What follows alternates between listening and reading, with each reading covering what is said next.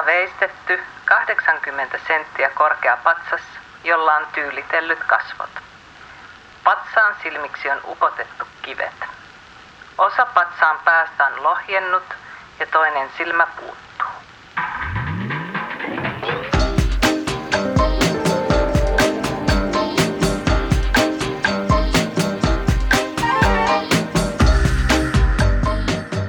Tämä on Toista maata.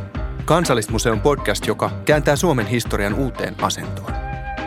Sarja liittyy Kansallismuseon Toista maata näyttelyyn, joka päivittää Suomen tarinan 1100-luvulta aina itsenäisyyteemme asti. Olen Matti Johannes Koivu, oppaanne menneestä tähän päivään ja tähän tulevaan.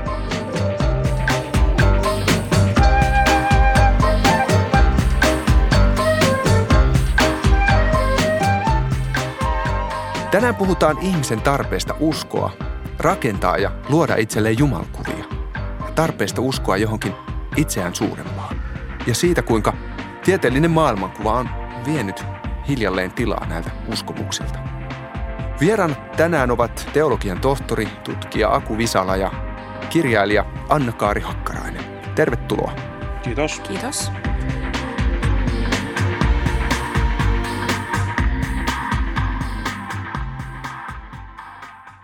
Otetaan tämmöinen kevyt alku tähän keskusteluun ja kysykin teiltä, että, että millaisissa paikoissa tai esineissä te, te tunnistatte pyhyyttä? Mitä Anna-Kaari sanoisit?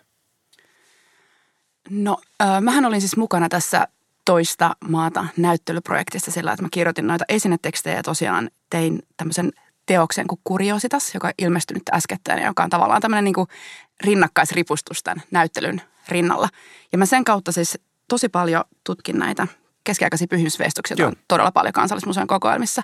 Ja mä en oikeastaan tiedä, mitä musta tapahtuu. Mulla ei aikaisemmin ollut niihin minkäänlaista suhdetta, mutta jotain niin kuin hämmentävää avautui mun sisällä niiden myötä. Että voisi jopa puhua jonkinlaisesta pyhyyden kokemuksesta, mitä mä oon niiden edessä kokenut. Mutta sitten myös samaan aikaan, kun mä sanoin tämän, niin mulle ehkä ylipäätään esineet, vanhat esineet toimii jollain tavalla tai aiheuttaa sellaisia tietynlaisia pyhyyden kokemuksia. Että mä en ole ikinä ajatellut, että esineet olisi jotenkin vaan siis staattisia niin kuin olemassa, vaan jotenkin pysähtyneisyyden tilassa, vaan ne vaikuttaa muhun tosi voimakkaasti. Ja mä tuolta kun pysähtyy vanhojen esineiden ääreen, niin musta kauhean helposti tapahtuu ikään kuin jotain asioita lähtee liikkeelle mun mielikuvitus lähtee laukkaamaan ja mä koen ne sellaisena jotenkin niin kuin ovina, että tulee semmoinen outo niin kuin olemisen ja ei-olemisen välitila.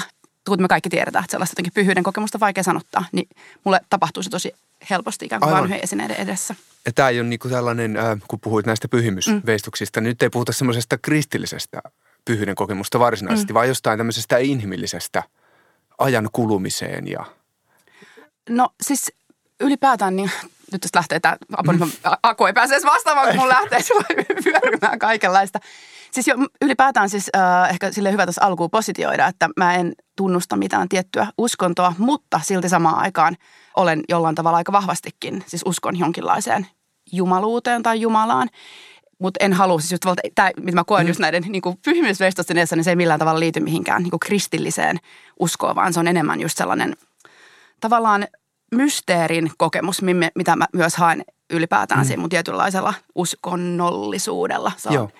Niin kuin sanojen yli menevä kokemus. Että on just tavallaan, että mä kuvaan se sillä että se on joku niin kuin, että mä koen, että jokin ovi avautuu.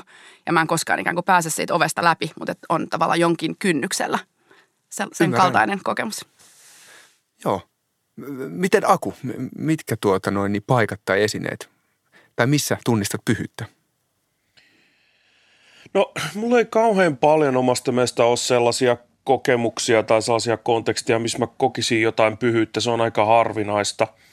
Mutta ehkä jonkinlaisia pieniä värinöitä tulee, kun mä oon tosiaan Hattulasta kotosi itse ja, ja täällä on tämmöinen keskiaikainen kirkko kuin Hattulan Pyhäristin kirkko. Ja siellä on upeat seinämaalaukset, josta on nyt itse asiassa yksi romaanikin kirjoitettu ihan tässä viime aikoina – joka liittyy niihin fiktiivisesti kylläkin käsittääkseni. Mutta kyllä siinä, siinä niin kuin seisoessaan siinä kirkossa ja katsellessaan niitä maalauksia, niin kyllä syntyy niin kuin jonkinlainen kokemus sellaisesta etäisyydestä ja, ja sellaisesta, että ketähän nämä ihmiset on ollut, mitähän ne on ajatellut. Ja ne on kuitenkin jotenkin samanlaisia kuin minä. Ja sama jos mä katselen, mä en ole koskaan nähnyt näitä ikään kuin muinaisia luolamaalauksia – mutta mä oon ollut antropologian laitoksella töissä neljä vuotta tutkijaurastani ja on tullut niin katteltua ja mietittyä niitä, niin sieltä 20 000 tai 10 000 vuoden takaa, kun näkee tällaisen luolamaalauksen, niin kyllä siitä mulle tulee sellainen niin kuin tietyn kaltainen olo. Ja on vähän vaikea selittää niin kuin millainen olo, mutta sen muinainen olo. Samaan aikaan siinä on jotain vierasta, mutta samaan aikaan siinä on jotain tuttua. Eli ne tekijät on niin kuin, ne on niin kuin meikäläisiä. Mm. Ja sama siinä sen Pyhäristin kirkon osalta, että, että sen tietää, että ne on erilaisia, mutta siinä on jotain meikäläistä, mutta jotain vierasta. Mulle tulee mieleen, kun mä kuuntelen teidän vastauksia, mm. niin tulee sellainen lause, joka tuntuisi yhdistävän näitä, näitä kumpaakin, ja jonka itse ajattelen, että tunnistaisin, kun tulee samanlaisia kokemuksia, että mikä on, mikä on ihminen tai mm. mitä on ihmisyys. Mm. Jotenkin kun sä kun sanoit luolamaalausten tekijöistä tai kirkossa sen, sen seinämaalauksen tekijä tai, tai tota, puisen pyhimysveistuksen tekijä. Tavallaan se nyt vaikuttaa siltä, että tämän pyhyyden kokemuksen ytimessä ainakin tämän lyhyen intron perusteella on joku kysymys inhimillisyydestä ja ihmisyydestä. Joo, ja Mitä mulla se, tähän? Äh, jo, joo, kyllä, itse asiassa kyllä. Mutta sitten mä jotenkin ajattelin, että mulla se myös menee sellaiseen niin kuin itse vielä sanojen ammattilaisena, niin kuin kirjailijana. Mm-hmm. Äh, niin tietyllä tavalla, mitä mä jatkuvasti myös jollain tavalla niin kuin tavallaan etsin, niin on sellaista – että yrittää päästä sellaiseen ei-tietämisen tilaan. Ja se on, niin kuin mikä mun mielestä niin kuin taiteilijalle on ikään kuin kaiken sen taiteen tekemisen ydin, on että jatkuvasti hakeutua sellaiseen ei-tietämisen tilaan ja just yrittää tavallaan rynnistää vasten kielen rajoja ja yrittää päästä jotenkin niin kuin kurkistamaan kielen rajojen yli. Niin jollain tavalla se liittyy mulla myös tosi voimakkaasti sellaiseen niin kuin kieleen, tavallaan tilanteisiin – että tavallaan niin kieli katoaa. Että tulee joku sellainen outo niin kuin tavallaan syntymisen ja häviämisen kokemus. Että niin kuin tavallaan kaikki vaan tyhjenee. Joo. Nythän me ollaan oltu tämmöisellä pintatasolla tässä alussa, mutta nyt mä haluan Aku, että sä viet meidät nyt syvemmälle tähän pyhyyden ja uskon ajatukseen. Ää, kun mä ajattelin kansallismuseo näitä esineitä ja sitä ihmisten sinnikästä pyrkimystä uskoa, selittää, ymmärtää, mitä ikinä siihen liittyykään – Miten sä kuvailisit Aku uskomista tämmöisenä perustarpeena, joka, joka tuntuu elämän vuosituhansista toiseen? Mä ajattelen, että ihmisillä on tällainen jonkinlainen ikään kuin tarve sisimmässään, josta se nousee, vaan pikemminkin niin, että, että tässä on tämmöinen ikään kuin hyödyllinen väline moniin asioihin. Ja joku niistä voi olla turva, siellä voi olla paljon muitakin. Esimerkiksi ryhmät pysyy hyvin kasassa ja – ja elämä sujuu mukavasti. Et se voi olla ikään kuin tapa adaptoitua, tapa sopeutua niihin olosuhteisiin, missä ihmiset elää. Ja, ja siinä on monta eri piirrettä ja, ja jotkut niistä voi vastata johonkin tarpeeseen, mutta jotkut ei. Tokihan uskonnossahan on monia puolia. Mm. Meidän täytyy olla tosi varovainen aina sen suhteen, että me sanottaisiin, että, että uskonto on ja sitten tulee se X joka sitten selittää kaiken sen, mitä niin kuin uskonnon mm. alle pistetään. No ei tämä pidä paikkaansa. Uskonnon alle laitetaan kaikenlaista tavaraa ja siellä voi olla tosi paljon erilaista tavaraa, mutta siellä on aika paljon käytännöllistä tavaraa. Ja jos katsoo niin kuin uskontoa kokonaisuutena ja ilmiönä maailmassa nykypäivänä, niin, niin se on aika usein tämmöistä, että no nyt pieni rituaali ennen kuin lähdetään kalastamaan ja, ja, mm. ja tota, nyt tällainen laulu tässä kohtaa – Aivan. Ja nyt, nyt tällainen pieni ikään kuin lahja tälle puulle, että, mm. että se suhtautuu nyt meihin hyvin tai, tai jotain muuta. Tämä on se usein millaista se on. Sen sijaan, että me ajateltaisiin, että, että se olisi katedraalia, että se olisi teologia ja, ja, ja se olisi tällainen mm. ikään kuin lakien ja uskomusten järjestelmä. Ja tässä ehkä meillä täällä lännessä mennään meidän uskonnot on tietynlaisia, mutta ei se johdu siitä, että uskonnot olisi kaikkialla sellaisia. Mm, aivan. Vaan että meidän historia on sellainen, minkälainen se on, mikä on luonut ne uskonnot sellaisiksi, kun ne meillä tunnetaan. Mutta uskonnot on aina niin kuin jotenkin käytännöllisiä ja usein tosi käytännöllisiä. Ja sehän niin kuin mun mielestä uskonnoissa on, mikä mua on aina, siis mä oon aina ollut super kiinnostunut uskonnoista, niin ylipäätään se, että se on kamalan kiinnostavaa se, että se tavallaan uskontoa ei ole olemassa ihmisen ulkopuolella, että sehän ei niin millään tavalla liity luontoon ihmisen ulkopuolella olevaan maailmaan, vaan se on aivan puhtaasti niin kuin ihmisten synnyttämä, ihmisten kautta elämää, e-, elävää. Niin, se, niin. mua kiinnostaa siinä ihan hirveästi se, että just, että miten monina, että ei voi, mä samaa mieltä Akun kanssa, että ei sitä mitenkään voi tavallaan tiivistää minkään yhden sanan alle, vaan että se jotenkin on yhtä monimuotoinen kuin ihmisyys on yhtä monimuotoinen. Että se mun mielestä tavallaan mm. on niin kuin peili kaikelle sille, mitä me ollaan ihmisinä, koska se on vain niin kuin ihmisyydessä elävä, jos saatte kiinni. Joo. tulee mieleen tästä ne, ne tota, mikrohistoriatutkimukset, joissa tutkittiin niitä, niitä tota, oliko nyt jotakin uuden ajan alun, alun tuomiokirjoja tuolta Etelä-Euroopasta ja niistä selvisi se, että nimenomaan se kristillinen maailmankuva, jota vaikka koulussa on opetettu tai jota on yritetty välittää ihmisille, niin se ei, silloin satoja vuosia sitten se ei ollut lainkaan se kansan kokema, kansan kokema uskonto, mm. vaan että ihmiset, ihmiset koki sen uskonnon miten sattuu. Mm just niin kuin Aku sanoi, että varmaan niin kuin joukkona semmoisia erilaisia käytäntöjä, tulkintoja, uskomuksia. Ja, ja sitten myös tavallaan, että jos miettii vaikka muinaisuskoja Suomessa, niin e- eihän, on, eihän ihmiset ole ajatellut sillä, että ne uskoo, vaan se on ollut niille totta. Mm, että, tavallaan, että se on ollut täysin ikään kuin totta, että maailmassa on erilaisia henkiä, joka paikassa on kaikenlaisia haltioita ja on olemassa jonkinlainen tällainen vastamaailma, jossa niin kuin tietyt esineet myös toimii lähetteenä vastamaailman ja meidän ihmisten maailman välillä. Tämä on kaikki ollut totta. Että myös niin kuitenkin niin kuin usko käsitteenähän on paljon niin kuin uudempi se on totta. Sekin on musta niin kuin kiinnostavaa. Että mm. missä Tuo me, mm. Mun vanha professori Simo Knuuttila, keskiajan filosofian tutkija, sanoi aikanaan näin, että, että meillä on semmoinen mielikuva siitä keskiajasta, että ihmiset on ollut jotenkin kauhean uskonnollisia mm. ja, ja näin. Mutta sanoi, että kun nyt lukee niitä lähteitä ja miettii sitä asiaa, niin tulee siihen johtopäätökseen, että ei se niin kuin uskonnollisempi ollut kuin mekään, että, mm. että, että, että meillä on säilynyt tietyt lähteet ja niissä on tietynlaista matskua, mutta niin kuin ihmiset on kuitenkin ihmisiä. Ja, ja meillä on usein niin kuin mielikuvia myöskin menneisyydestä, että millainen se on ja, ja näin. Ja, ja voi hyvin olla, että näihin niin uskontoon liittyvissä asioissa niin meidän on niin kuin vaikea hahmottaa tätä ja – ja tämä on kyllä siis tämän ikään kuin uskonnon ikään kuin ilmiönä eritteleminen erilleen niin kuin muista asioista, mm. niin tämähän on aika uusi idea. Mm. Ja, ja tämä me nähdään tosi hyvin kyllä historian tutkimuksessa aina, että jopa sellaisessakin asiassa kuin tieteen historia, niin me nähdään, että ennen niin kuin joku 1800-luvun puolen välin paikkeilla niin ei ollut mitään erottelua oikeastaan vielä esimerkiksi teologian ja luonnonfilosofian, siis se mitä me luonnontieteeksi kutsutaan niin kuin mm. välillä. Että ei näillä ollut sellaista selkeää mm eroa, joka olisi voitu tehdä tämä uskonto ilmiönä, että me, me luokitellaan se näin kuin me luokitellaan, niin se, se on kyllä selvästikin tämmöinen länsimainen luomus. Mutta se ei tarkoita sitä, etteikö uskonto ilmiönä olisi olemassa. Mutta se, mm. että me, me ikään kuin käsitteellistetään uskonto tällaiseksi omaksi elämänalueeksi, niin tämä on selvästikin semmoista, mitä, mitä me ollaan täällä länsimaissa ikään kuin tehty tämän meidän oman tradition perusteella. Meillä on ollut tietyt intressit myöskin tehdä niin kuin näin se, mm. että me ollaan luotu Aivan. tämmöinen niin kuin uskonnon alue erilleen toisistaan niin kuin muista asioista, mutta, mutta monissa yhteyksissä tietenkään tällaista eroa ei, ei laisinkaan tehdä, että, että nyt meillä on tämä uskonnon alue, kun me viedään nyt mm. uhreja näille, näille puille tai lauletaan ja tanssitaan. Ää, ei, vaan että se on osa sitä samaa elämää ja eikä siinä ole, siinä ei ole mitään niin kuin poikkeuksellista tai erityistä verrattuna muuhun mm. elämään.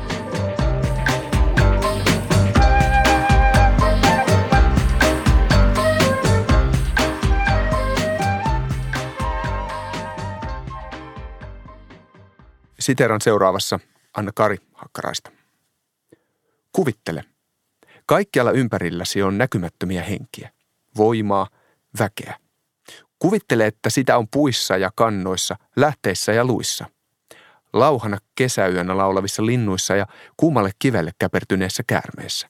Sitä on joessa, joka virtaa läpi maiseman, järvissä ja lammissa, jotka täplittävät metsiä. Vedenneidoissa, jotka asuvat niiden vesissä – sitä on maassa, mullassa ja tulessa. Lepän tumman harmaassa kuoressa. Sormessa, joka osoittaa, silmässä, joka silmää. Synnytyksessä, joka kestää ja kestää. Kaikkialla. Keskiajan ihmisille maailma värisi salattuja merkityksiä. Maailma oli kuin suuri vaaka, joka oli koko ajan vähällä heilattaa epätasapainoon. Vaakaa piti siksi kannatella. Piti taitaa loitsuja ja lauluja mun mielestä tämä on älyttömän hyvin kirjoitettu siitä maailmasta, joka on esillä tuolla kansallismuseossa. Tässä uudessa näyttelyssä, jonka käsikirjoittamiseen sä oot osallistunut. Äsken puhuttiin siitä, mikä on uskonnon miksi kysymys, mikä on syy uskoon, mikä on se tarve, niin minkälaisia syitä tai tarpeita sä löysit niistä esineistä, kun sait käydä läpi kansallismuseon kokoelmaa?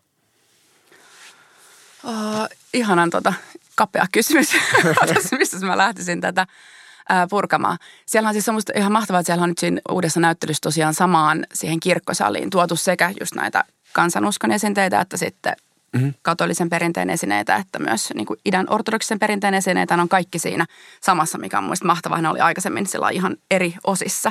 Mm-hmm. Niin jollain tavalla mä tietenkin koen, että, tai mitään tietenkin, mutta että kaikkihan ne kietoutuu ikään kuin samojen kysymysten äärelle. Mutta et just, että on täysin niin kuin mahdoton tyhjentävästi sanoa, että mistä uskossa on kyse. Että just onko kyse ihmisen tarpeesta ikään kuin kokea sellaista just ihmetyksen tunnetta, kokea sellaista jonkinlaista mysteerin kokemusta. Onko niin kuin nykyaikana, mm. onko se ollut enemmän niin kuin jotenkin pyrkimystä ää, jollain tavalla ymmärtää maailmaa, hallita maailmaa, niin kuin saada jollain tavalla arkihallintaa. Onko se ollut nimenomaan tällaista niin kuin kauhean, ää, mitä mä sanoisin, niin käytännön lähtöstä, että on ollut – tavallaan haluttu itselle hyvää ja sitä kautta niin kuin keksitty erilaisia uskomusjärjestelmiä. En, en mä en osaa sanoa, mistä siinä on ikään kuin kyse, mutta mua kiehtoo Joo. se ne kaikki erilaiset ilmentymät, mitä uskonto on saanut eri aikoina ja nimenomaan mua kiehtoo tosi paljon ne esineet, erilaiset just ää, ikään kuin pyhät esineet tai just tällaiset, jotka on toiminut tietyllä tavalla sen just vastamaailman ja meidän maailman lähetteenä, just mm. pyhimysveistokset ja erilaiset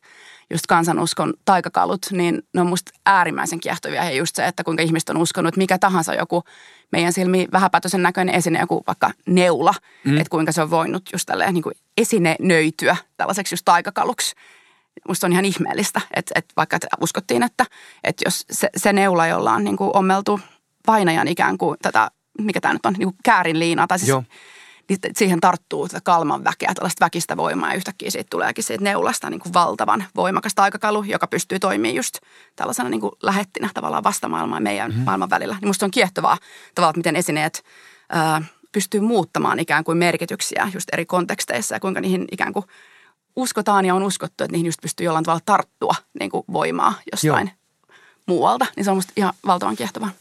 Millaisia muita tämmöisiä ei-kristillisiä esineitä siellä on nyt esillä? Nyt se skalmaneulaa ei ole muuten esillä, mutta Joo. siellä on esimerkiksi, mikä on siis, mä en kanssa ollut tiennyt tästä esinetyypistä aikaisemmin ennen kuin nyt tämän näyttelyn myötä, niin on kuin sammakkoarkku, mm. joka saattaa olla just teille hyvinkin tuttu, mutta... Uh, ei, ei suinkaan. Ei, ei, okay, mikä on sammakkoarkun idea? Sammakkoarkun idea on itse asiassa ollut saada kalaonneen, mikä on siis toinen on kans, mikä on siis täällä kansallismuseolla se kivisilmäjumala, joka on ihan valtava hieno esine. Mutta Joo. sammakkoarkun idea on siis ollut sillä että koska ajateltiin, että maailmassa on onnea tietty määrä, tällainen niin kuin onnen vakioisuuden Joo. periaate, niin jotta minä pystyin saamaan itselleni onnea, niin se piti saada joltain toiselta ensin pois. Niin sitten kun lähdettiin kalaan ja haluttiin taata itselle hyvä kalaonni, niin tehtiin silleen, että käytiin leikkaamassa naapurin kalastusverkosta pieni pala pois. Sitten tapettiin sammakko, tehtiin, veistettiin tämmöinen pieni sammakkoarkku, johon se kuollut sammakko laitettiin sinne sisälle. Eli pieni, vähän niin kuin tämän hauta-arkun muotoinen. Joo. Ja sitten sammakon pään alle laitettiin se naapurin verkosta leikattu palanen niin kuin pään alle vähän kuin tyynyksi. Ja sitten naulattiin tämä pikkuruinen arkku kiinni ja sitten se käytiin heittämässä kirkon lattian alle niin kuin mahdollisimman lähelle ilmeisesti niin kuin mahdollisimman niin kuin sinne keskelle kirkon lattian alle. Ja sitten uskottiin, että tätä kautta saatiin itselle kalaonnea. Ja se, mikä tässä on musta aivan hullua, että näitä on ilmeisesti heitelty vielä 1900-luvun alussa Savossa. Että oliko se nyt Kuopion kirkon alta on löytynyt sammakkoarkkuja, joista on pystytty tunnistamaan, että ne on tehty vielä niin kuin joskus 1920-luvulla. Että tämä just osoittaa sitä, miten pitkään Suomessakin tietyllä alueella tällaiset kansan uskomukset on elänyt rintarinnan kristillisen perinteen rinnalla. Ihan siis niin kuin mun mielestä loputtoman kiehtovaa. Tämä on kyllä todella kiehtova järjestelmä. Onko Aku tota sammakkoarkku sulle tuttu esine? Ei ole kyllä tuttu. Tämä on mulle ihan uusi uusi ilmiö kyllä, mutta, mutta tässä nyt, tämä nyt liittyy siihen, mitä mä aiemmin sanoin tästä kontrollista, että, mm. Että tässäkin on ihan selvästi niin kuin aika yksinkertainen ajatus, että, että halutaan kontrolloida. Nyt se rituaali on ottanut mm. vähän tämmöisen erikoisen muodon mm. näiden, mm. näiden niin kuin sammakkoarkkujen osalta ja, ja sitten jonkinlaisia assosiaatioita sitten syntyy näistä siihen. Mutta ehkä tässä on nyt sellainen, että, että pitää huomioida se, että ihmisten ei välttämättä tarvitse uskoa kauhean paljon tällaiseen – Mm. Eli tässä on nyt sellainen ero, että me jotenkin ajatellaan aika usein, että, että nyt jos me tehdään tämmöinen sammakkoarkku, mm. niin että ne henkilöt, jotka tekee niitä sammakkoarkkuja, niin ne on sellaisia, että joo, että kyllä tämä nyt varmasti toimii, kun tässä on tämmöinen mystinen yhteys ja ne kokee jotain vipoja. Sen ei kyllä välttämättä tarvi olla näin. Mm. Että se voi hyvinkin olla, että ihmiset on tehnyt sitä sen takia, kun se on niin kuin kiinnostava tapa. Jotkut on tehnyt sitä vaan ihan tavan vuoksi. Ja sitten siinä on tällainen myös, että, että niin kuin monet tämmöiset pienet rituaalit ja erilaiset niin kuin uskonnolliset käytännöt, niin eihän se tarvitse niin kuin uskoa niihin, ne voi silti toimia. Ja se panostus on kuitenkin suhteellisen pieni. Niin se voi olla mm. hyvinkin tällainen, että, että ennen kuin mä nyt lähden kalaan, niin mä teen tämmöisen pienen rituaalin. En mä tiedä toimiiko se tai onko siitä mitään hyötyä, mutta näin on aina tehty mutta siitä voi olla hyötyä, joten mun kannattaa silti tehdä se. ja, mm. ja siihen mm. ei niinku välttämättä, se, se on niinku herkullinen sitten kelata sitä, että hei, miten tämä voisi toimia ja muuta. Se voi olla kiinnostavaa, mutta ei se tarkoita sitä, että mä olisin jonkun semmoisen pyhyyden kokemuksen vallassa, mm. kun mä teen tätä. Mm. Ei, mä lähden kalastaan ja näin on tehty ja sitä voi seurata jotain hyvää, ehkä ei, mutta käydään vippaan se sammakko sinne kirkon alle. Niin, ei se tarkoita mitään haittaakaan. Niin, niin, ei, niin, Miksi ei, ei, ei, ei se ainakaan haittaa. Sammakko para henki, mutta joo. Niin, mm. niin, niin. Eli, eli, eli se, että, että meillä voi olla niin kuin – että meidän ei sovi niin kuin liikaa lukea sisään, että mitä ihmisten päässä liikkuu mm. silloin, kun ne tekee näitä juttuja. Mm-hmm. Tässä nyt päästäisiin aika kätevästi yhteen näyttelyesineeseen, jonka tota Anna-Kari tässä jo mainitsitkin. Eli siis voitaisiin kuunnella tähän väliin, että mitä Kansallismuseon internetti Raija Kataja kertoo meille tota, eräästä näyttelyn esineestä.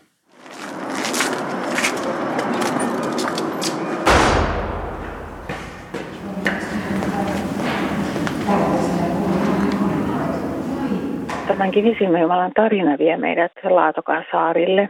Me tiedämme, että tämä oli alun perin Vossinoisaaressa, Laatokassa. Tuo saari kuului silloin Kurkioen pitäjään ja siellä oli pieni ortodoksinen rukoushuone eli Tsasouna. Paikallisilla kalastajilla oli tapana viedä rahaa tuonne rukoushuoneeseen toivoen hyvää kalansaalista, eli eräänlainen tämmöinen uhrilahja, joka sinne vietiin. Mutta sitten hylkeenpyytäjät olivat kerran käsitelleet tulta varomattomasti tuolla saarella ja niinpä tuo Sasouna syttyi tuleen ja paloi. Ja sen tilalle tämä puuveistos aikoinaan sitten kivi sinne silmineen valmistettiin. Mutta tämän patsaan vaiheet eivät pääty vielä tähänkään, vaan sitten vuosia myöhemmin eräs munkki oli saanut huonon kalan saaliin ja hän tästä hyvin suuttuneena heitti tuon kivisilmän Jumalan veteen, totesi, että ei se taannutkaan hänelle hyvää kalansaalista. Ja niinpä tuo puinen Jumalan kuva sitten ajelehti Laatokassa jonkin toviin ja päätyi siellä erään saaren rantaan.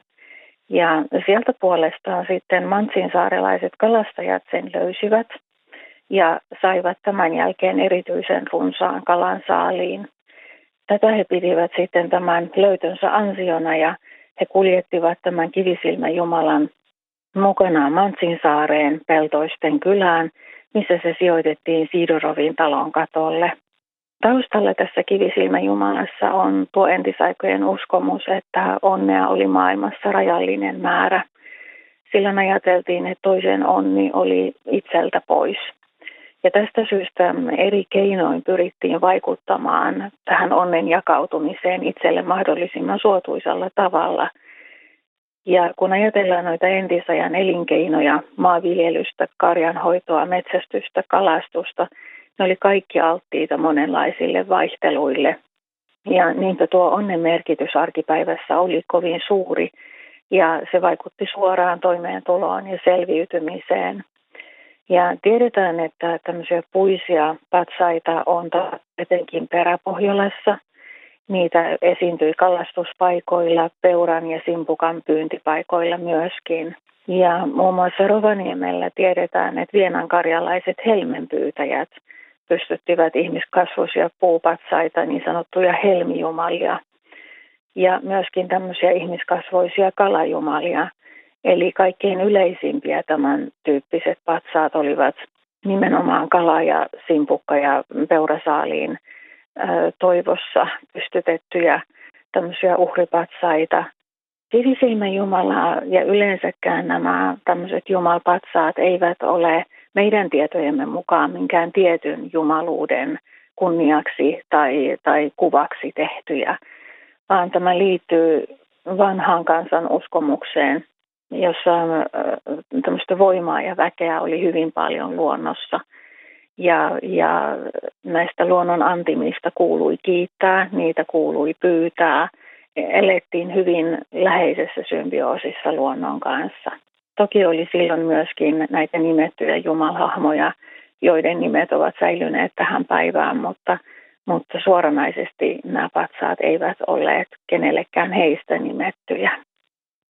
Siinä kuulimme, kuinka Suomen kansallismuseon internetti Raija Kataja kertoi meille Laatokan kivisilmä Jumalasta ja, ja hieman myös kansan uskosta Tota, Anna-Kaari Hakkarainen, pääsit kirjoittamaan näitä näyttelyn, sanon pääsit, koska ajattelin, että se on suuri etuoikeus. suuri etuoikeus, joo. Ää, pääsit omalta osaltasi uudelleen kirjoittamaan suomalaista uskontohistoriaa. Miltä se tuntuu? Ajattelitko tehtävää tästä näkökulmasta? No siis mm, ajattelin itse asiassa paljonkin. Siis mähän en ollut kirjo, niin kuin sinänsä käsikirjoittamasta näyttelyä, mutta olin koko ajan, niin kuin tein, tein tiivistä yhteistyötä näyttelytyöryhmän sen kautta sen kautta, että mä tein tuota kirjaa, tai meidän kurjostaskirjaa, johon valikoitu osittain samoja esineitä kuin mitä valikoitu näyttelyä. Ja tavallaan jonkun verran näyttelytyöryhmä varmaan sai meiltä ajatuksia ja me saatiin tosi paljon näyttelytyöryhmältä ajatuksia. Mm. Ja sitten meidän kirjassa on vielä hyvin paljon sellaisia esineitä, mitkä itse asiassa ei ole lainkaan ää, näyttelyssä, koska saattaa olla vaikka niin hauraita, että niitä ei lainkaan voi laittaa esille. Mm. Ja mä ajattelen, että siis ilman muuta vaikka tuossa kirjan tekemisessä ja samalla tavalla näyttelyn tekemisessä, niin sehän on ihan niin kuin todella merkittävääkin vallankäyttöä se, että mitä esineitä valitsee nostaa sieltä tuhansien, tuhansien, tuhansien esineiden valikoimasta esille. Että sehän on aina historian kerrontaa jollain, tai historiasta niin kuin kertominen tai es, näyttelyn rakentaminen, se on aina tarinan kerrontaa ja nimenomaan kertoo siitä valitsijasta, niin kuin meidän positiosta tosi mm. paljon, että miksi valitsemme juuri nämä esineet, mitä tavallaan asioita me halutaan nostaa jotenkin sellaisesta niin kuin tasapäisyydestä esille merkittäviksi. Et ilman muuta se on niin kuin tosi merkittävääkin vallankäyttöä ja paljon mietin sitä etenkin tuo kirjaa tehdessä. Ja ö, yritin tuoda myös sen oman position ikään kuin näkyville, että sen takia toi ei ole missään nimessä puhtaasti tietokirja, vaan olen sekoittanut sinne ihan puhtaasti niin kuin fiktiivisiä osioita ja sitten siinä on sellaista esseististä tavallaan otetta, jonka kautta mä just tuon sen niin kuin oman kertoja minän näkyväksi. Mm. Et haluan olla tavallaan rehellinen siinä, että, että sen kirjassa, jota me tehtiin siis yhdessä graafikkopäivi Häiköön kanssa, niin se on ilman muuta ikään kuin se kertoo tietyllä tavalla enemmän meistä kuin historiasta. Vaikka se, että mitkä asiat me ollaan nostettu uskonnon historiasta esillä, niin ne on sellaisia, mitkä meitä on kiinnostanut ja jollain tavalla niin kuin vetäneet luokseen. Että toi kirja on siinä mielessä niin kuin puhtaan henkilökohtainen eikä ole tarkoituskaan kertoa mitään sellaista virallista tarinaa, vaan se on niin kuin mm. meidän kahden uteliaan mielen luoma tämmöinen just ikään kuin kuriositeettikabinetti. Millaisia piirteitä sä sitten haluaisit korostaa tässä uskonnon tai pyhyyden esittämisessä? No just tämä, kun mä sanon, että se oli meidän kahden niin kuin tämmöinen tavallaan uteliaan mielen mm. kuriositeettikabinetti, niin meillä oli siis tosi tiukkana ikään kuin sellaisena seulana, että me haluttiin, ikään kuin pyrittiin aika tietoisestikin niin kuin puhdistamaan meidän mieli kaikesta siitä, mitä me etukäteen – jotenkin tiedettiin tai että et ei haluttu ajatella sillä, että jotkut tietyt asiat pitäisi nostaa esille, mm. koska ne kuuluu johonkin niin kuin kanoniin X, vaan hyvin sillä avoimesti kohdattiin esineet, että yritettiin kuunnella, että mitä meillä on, niillä on meille kerrottavana ja yritettiin löytää sellaisia objekteja, jotka jollain tavalla just lävistää meissä kaikki ne tiedolliset kerrokset ja menee saa aikaa jonkun niin kuin voimakkaan tunnereaktion. Että kaikki, mitkä tuohon kirjaan vaikka on päätynyt, niin että siinä on tapahtunut hyvin voimakas sellainen – tunnetason kohtaaminen sen esineen kanssa. Että jokin on niin kuin liikahtanut meidän mm. sisällä. Okay. Et esimerkiksi valokuvien puolella tästä on puhuttu, Roland Barthes on puhunut punktumin käsitteestä, niin mun mielestä voi vaikka verrata just tähänkin. Että just, sitä on hyvin vaikea just sanallista, että mikä se on. Että, että esineessä saattaa olla joku sellainen yksi asia, että se menee vaan ikään kuin kaiken just tiedollisen kerroksen läpi ja saa semmoisen hyvin niin kuin oudon tunteen aikaiseksi. Että esimerkiksi toi kivisilmäjumala, joka itse asiassa ei ole meillä kirjassa, mutta siinäkin, että mä varmaan katon sitä tosi eri lailla kuin monet muut. Että mulla on silleen, että mä jotenkin obsessiivisesti tuijotan sitä yhtä kivistä silmää. Ja se on mulle niin tosi, tosi voimakas jotenkin se yksi kivinen silmä. Ja mä en tavallaan pääse siitä yli. Että aina kun mä käyn katsomassa siellä näyttelyssä, niin mä tuijotan sitä yhtä kivistä silmää.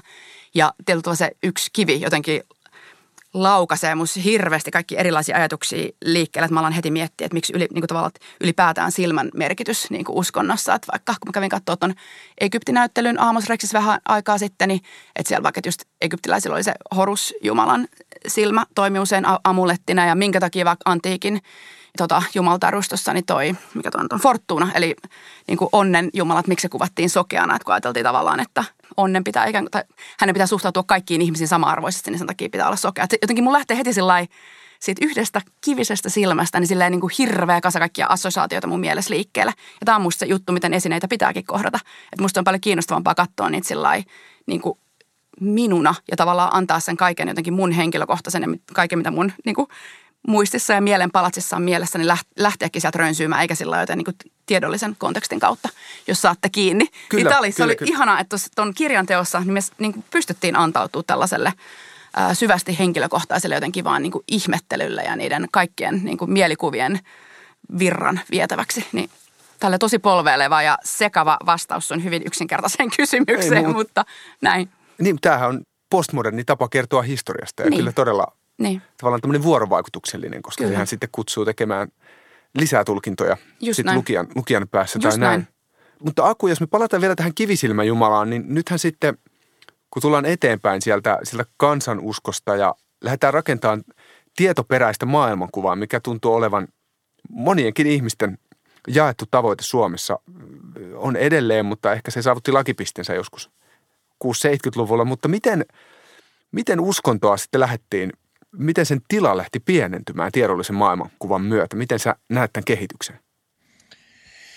Joo, no tästä voisi sanoa montakin, montakin juttua, mutta ensinnäkin tämä nyt liittyy siihen vaan, että mitä se uskonto tekee. Mm. Eli, eli siinä määrin, kun uskonto on tällainen kontrollimekanismi ja siinä määrin sitten, kun esimerkiksi tieteellinen tieto mahdollistaa kontrollin, niin, niin tällaisissa päällekkäisyystilanteissa käy yleensä niin, että se, se, joka mahdollistaa paremman kontrollin, voittaa.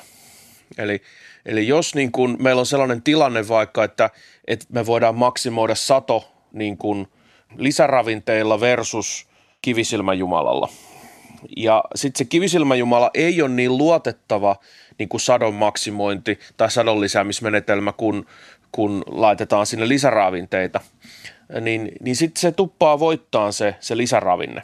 Mm. Eli kun tämmöiset paremmat kontrollimekanismit kehittyy, me aletaan ymmärtää vähän paremmin, että miten vilja kasvaa ja, ja mistä niitä kalaparvia voi löytää ja missä ne on, niin se uskonnon ikään kuin kontrollifunktio alkaa niin kuin muuttua josta sitten seuraa se, että sinne voi tulla kaikkea muuta sinne kontrollin tilalle, mutta se ei tarkoita vielä niin kuin uskonnon häviämistä, se tarkoittaa vain uskonnon muuttumista – ei ole hyödyllistä esittää sitä niin, että meillä on tällainen uskonnollinen maailma ja sitten tänne tulee tämmöinen niin sanottu tiedollinen kuva, joka hiljalleen sitten valtaa sen alaa.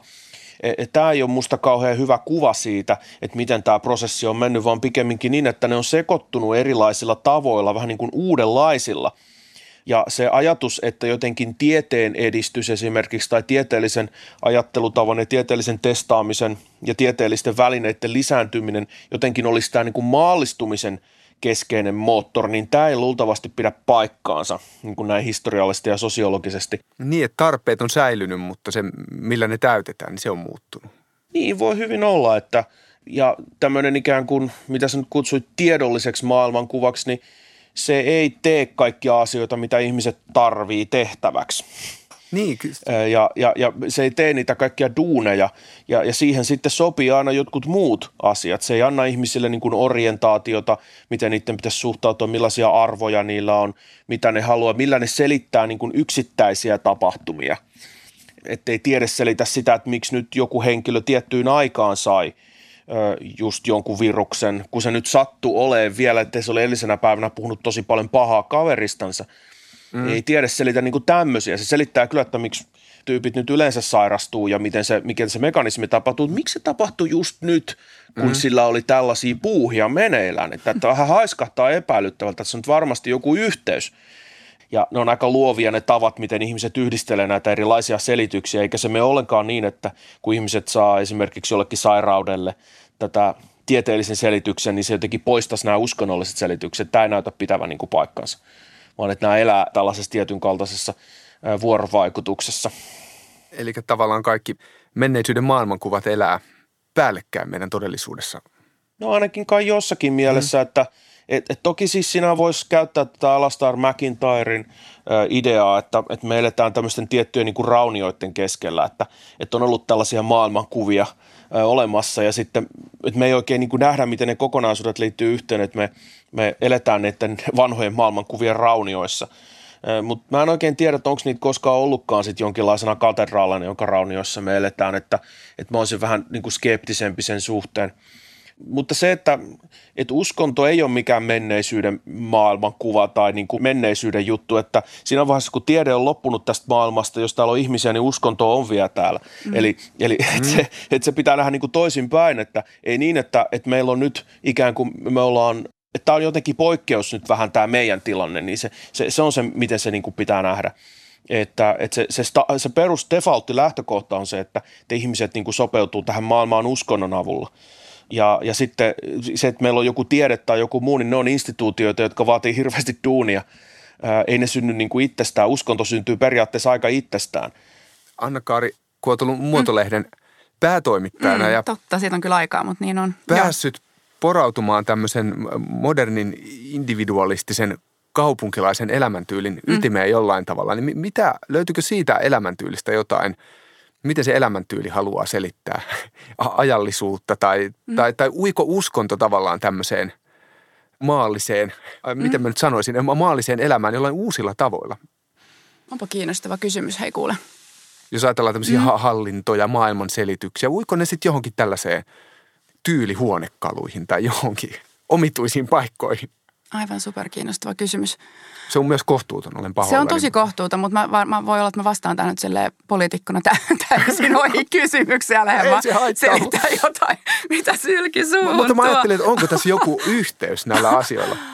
Ah, ehkä mä rupean vaan puhua ääneen, niin. katsotaan mitä tapahtuu, tuleeko mun päähän jonkinlainen ajatus, koska mun on pakko myöntää, mä en ole, en ole kyllä tältä kannalta ikään kuin miettinyt asiaa, mutta mm. siis mun mielestä ylipäätään niin kuin, usko, tota, tämä nyt ei vastaa suoraan mm. ollenkaan tuohon usko käsitteenä on musta kauhean kiinnostava. Nyt sä saat Aku rauhassa tota, väittää vastaan, että varmaan oot ihan eri mieltä, mutta siis jollain laillahan niin kuin koko meidän olemassaolohan perustuu uskolle mm. ja niin kuin kaikki tiedon saanti perustuu uskolle. Että musta on ylipäätään kauhean hassua, että jos joku sanoo, että että ei usko, koska se tavallaan se, että jatkuvastihan meidän pitää, mulla on tässä mun edessä pöydälläni on kynä, mm. niin se, että mä näen tämän kynän tässä, niin tämä jo niin kuin tavallaan edellyttää uskoa. Että mun mm. pitää uskoa siihen, että minun ympärilläni on jonkinlainen niin kuin maailma mun ulkopuolesta. Mun pitää uskoa, että mulla on, mun aistit välittää tästä maailmasta ikään kuin oikeanlaista tietoa. Ja sitten mun pitää mm. vielä uskoa siihen, että mun aivot osaa jotenkin prosessoida sitä niin kuin aistien välittämää tietoa jollain oikealla tavalla. Mm. Et mun mielestä jo pelkästään se tavallaan niin kuin maailmassa olo ja tiedon saaminen maailmasta, niin se on niin kuin syvästi uskoon – perustuvaa, että ilman muuta niin kuin usko käsitteenä jotenkin lävistää aivan, aivan, aivan kaiken ja se nimenomaan mhm. liittyy mm. tosi voimakkaasti materiaaliseen maailmaan ja siihen, mitä me saadaan maailmasta tehdään havaintoja, niin se kaikki perustuu uskoon, jos saat kiinni tästä, niin ilman muuta mm. se, että mä katson vaikka sitä mun upeata design huonekalua, niin siis sehän on syvästi uskoon perustuva kokemus, että mun pitää tavallaan luottaa siihen, että mun aistit mm. havaitsevat sen mun aivan liian kalliin vaikka tota design-sohvan niin kuin oikealla tavalla ja mä saan siitä oikeanlaista aisti-informaatiota. Niin, ja se järjestää todellisuutta niin, ja luo siihen näin, jonkun siis, merkityksen ja näin, kaikki näin. tämä. Eli kaikki ihmiset niin kuin lähtökohtaisesti uskovat. Mm. Sitä on ihan niin kuin mahdotonta ikään kuin kieltää, että, etteikö näin olisi. Mm. Mitä mieltä Akua, miten uskonto tässä meidän nykykulttuurissa, onko se siirtynyt aivan uusille alueille? Joo, en mä tiedä uusille alueille, siis se on ehkä palannut niin kuin vanhalle alueelle – että, mm. että uskonto, kuten sanoin, niin on ilmiönä tosi monipuolinen, käsittelee niin monia erilaisia juttuja. Me ollaan ikään kuin totuttu tietynlaiseen uskontoon. Meillä on ollut eräänlainen kansalaisuskonto, eräänlainen valtionuskonto, joka on sitten rouhinut täältä osaltaan irti aika paljon niin kuin muunlaista uskontoa. Mm. No nyt sitten kun meillä taas tämmöinen yleisempi kirkollisuus tai jonkinlainen valtion uskonto alkaa hävitä, niin, niin sitten siihen tilalle tulee kaikenlaista muita – mu- mm. muuta tavaraa aika paljon. Ja tämä on ilmiö, joka me ollaan nähty monissa muissakin yhteyksissä, eli se, että kun tällaiset ö, ikään kuin tämmöinen suuri uskonto häviää, niin sen tilalle ei jää tyhjää, vaan sen tilalle kasvaa sitten kaikenlaista muuta niin ikään kuin pientä, mitä voisi kutsua niin kuin pieneksi uskonnoksi mm. tai, tai pieneksi uskonnollisuudeksi. Ja, ja, ja toki siis se on aina ollut siellä, mutta se, että se ei ole ollut niin kuin selkeästi, sel, selkeästi esillä. Ja siinä mielessä mä ajattelin, että uskonnollisuus muuttuu ja, mm. ja, ja vaikutteet muuttuu. Mutta kyllähän se on niin kuin kuitenkin nähtävillä aika hyvin. Jopa siinä määrin, että semmoinen uudenlainen kiinnostus alkanut tulla uskonnollisiin kysymyksiin ihan sen takia, koska nuorempi sukupolvi on sellainen, että niillä ei ole kauheasti kontaktia ollut tämmöisiin uskonnollisiin, niin kuin vakiintuneisiin uskonnollisiin käytäntöihin, joten ne voi suhtautua siihen niin kuin kiinnostuksella ja innostuksella, että hei, mitäs tämä nyt oikein on, mitä täällä niin kuin puuhataan. Ja on puuhattu jo pitkään. Ja toki sitten erilaiset uususkonnollisuuden muodot on ollut vähän niin kuin lisääntyvään päin ja, ja, ja näin, että, että Aa, mitä tarkoitat sitten... uususkonnollisuuden muodoilla? No erilaiset niin kuin esoteeriset uskomukset ja, ja, ja niin edespäin, tällaiset ikään kuin synkretistiset, yhdistellään erilaisia juttuja Joo. ja mitä sanotaan ehkä henkisyydeksi tai tällaiseksi. Näillä on kaikilla niin kuin toki tätä on ollut vaikka kuinka paljon, mutta se, että se on alkanut tulla niin kuin enemmän näkyväksi. Joo. Ja, ja näin, että se ikään kuin uskonto, uskonto niin kuin muuttuu tällaisesta monoliittisemmasta niin kuin monimuotoisemmaksi. Että ehkä se on se kehitys, mikä, mikä me tässä nähdään. Joo.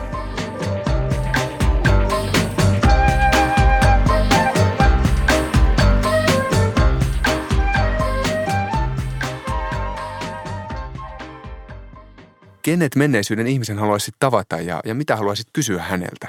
Mitä Anna-Kaari? Kuka olisi tämä henkilö ja mitä kysyisit? No just liittyen tuohon meidän kirjaan, tuohon Kurjostaskirjaan, joka nyt liittyy tähän toista maata näyttelyyn, niin siellä on parikin sellaista mysteeriä, jotka on jäänyt mua todella, todella paljon häiritsemään ja haluaisin tavata nämä ihmistä päästä kysymään, että tavallaan siis saisin vastauksen, että miten se oikeasti meni. Mm. Ja toinen niistä on Maria Värd-niminen tämmöinen kappalaisen vaimo, josta on aivan järjettömän hieno muotokuva kansallismuseon tota, myös tässä uudessa näyttelyssä esillä. Ja se, mulla on ihan siis jotenkin pakko mielessä siihen kyseiseen maalaukseen. Mä oon tosiaan kirjoittanut tuohon kirjaa siitä fiktiivisen tarinan. Mm. Ja haluaisin päästä kysymään Marjalta, että maalasko todella sen sen muotokuvan Diedrich Möllerum-niminen maala, tota, kuvataiteilija vai joku aivan muu. Ja sitten mä olisin myös halunnut kysyä Marjalta, että mitä se ajatteli sillä hetkellä, kun se maalaus maalattiin, koska sen ilme siinä maalauksessa on niin häiritsevää, että se ei päästä mua otteestaan. Siinä jotenkin sen kasvoilla niin kuin sekoittuu niin ristiriitaisia tunteita. Sen silmissä on jotain niin kuin todella, todella häiritsevää. Mä en saa siitä tunteesta hmm. kiinni ja mä haluaisin päästä kysymään Marjalta, että mitä tapahtui? Niin kuin, että mitä sä ajattelit sillä hetkellä? Täytyy mennä katsomaan tätä Joo. kuvaa. Ja sitten mä olisin myös halunnut kysyä Karne niin. Maanutyttäreltä, että onko se oikeasti, siellä on sama siellä näyttelyssä on aivan mieletön tota, tuoksurasia, joka on löytynyt Liuksialan kartanon pellosta. Siis sellainen mm-hmm uskomattoman hieno tota, rubiinen koristeltu tuoksurasia. Joo. Ja sitä on epäilty, että se on saattanut kuulua Kaarina Maunun tyttärelle, mutta ei tiedetä. Niin tämän mä haluaisin myös päästä kysymään Kaarinalta. Mä haluaisin ottaa sen pienen tuoksurasia mun käteen ja mennä Kaarinan luokse ja kysyä, että oot sä kadottanut tämän? Mitä että, unohtuu? Niin, että mitä unohtuu, kuuluuko tämä sulle? Joo. No mitä Aku, kenet haluaisit tavata ja mitä kysyisit? Mäkin sanon kaksi juttua, että Mä haluaisin tavata Sokrateen ja kysyä siltä, että miten voi niin kuin elää sillä, että ei tarvitse pelätä kuolemaa. Kova. Ja sitten se toinen olisi, että mä haluaisin tavata näitä tyyppejä, jotka maalas näitä luolamaalauksia. Mm. Se on 15 000 vuotta sitten ja mä haluaisin kysyä, että, että niin kuin, miksi te teitte nämä? Että mistä nämä niin kuin kertoo, nämä maalaukset? Mitä te haluatte nyt sanoa näillä? Ja sitten siellä on se ihana kuva yhdessä luolasta, niitä on usein massakin, missä on näitä kädenjälkiä. Eli se, mitä on tehty, niin on laitettu semmoista niin kuin – suuhun semmoista värijauhetta ja sitten käsi siihen kivelle ja niin kuin puhattu sen, siihen jää semmoinen kädenjälki. Mm. Aha. Miksi? Mm. Onko se, onko se mm. signeeraus? Onko se kommentti? Onko se vaan, että hei siistiä, että mä jätän nyt käteni mm. tänne näin? Vai, niin kuin mikä se on? Mä haluan mm. tietää. Vitsit. Olipa mahtavia kysymyksiä. Hei, kiitoksia kummallekin hienosta Kiitos. puheenvuoroista. Oli, oli ilo jutella teidän kanssa.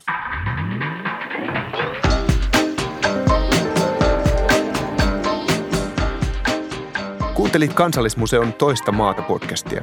Löydät sen osoitteesta kansallismuseo.fi sekä Applen podcasteista ja Spotifysta.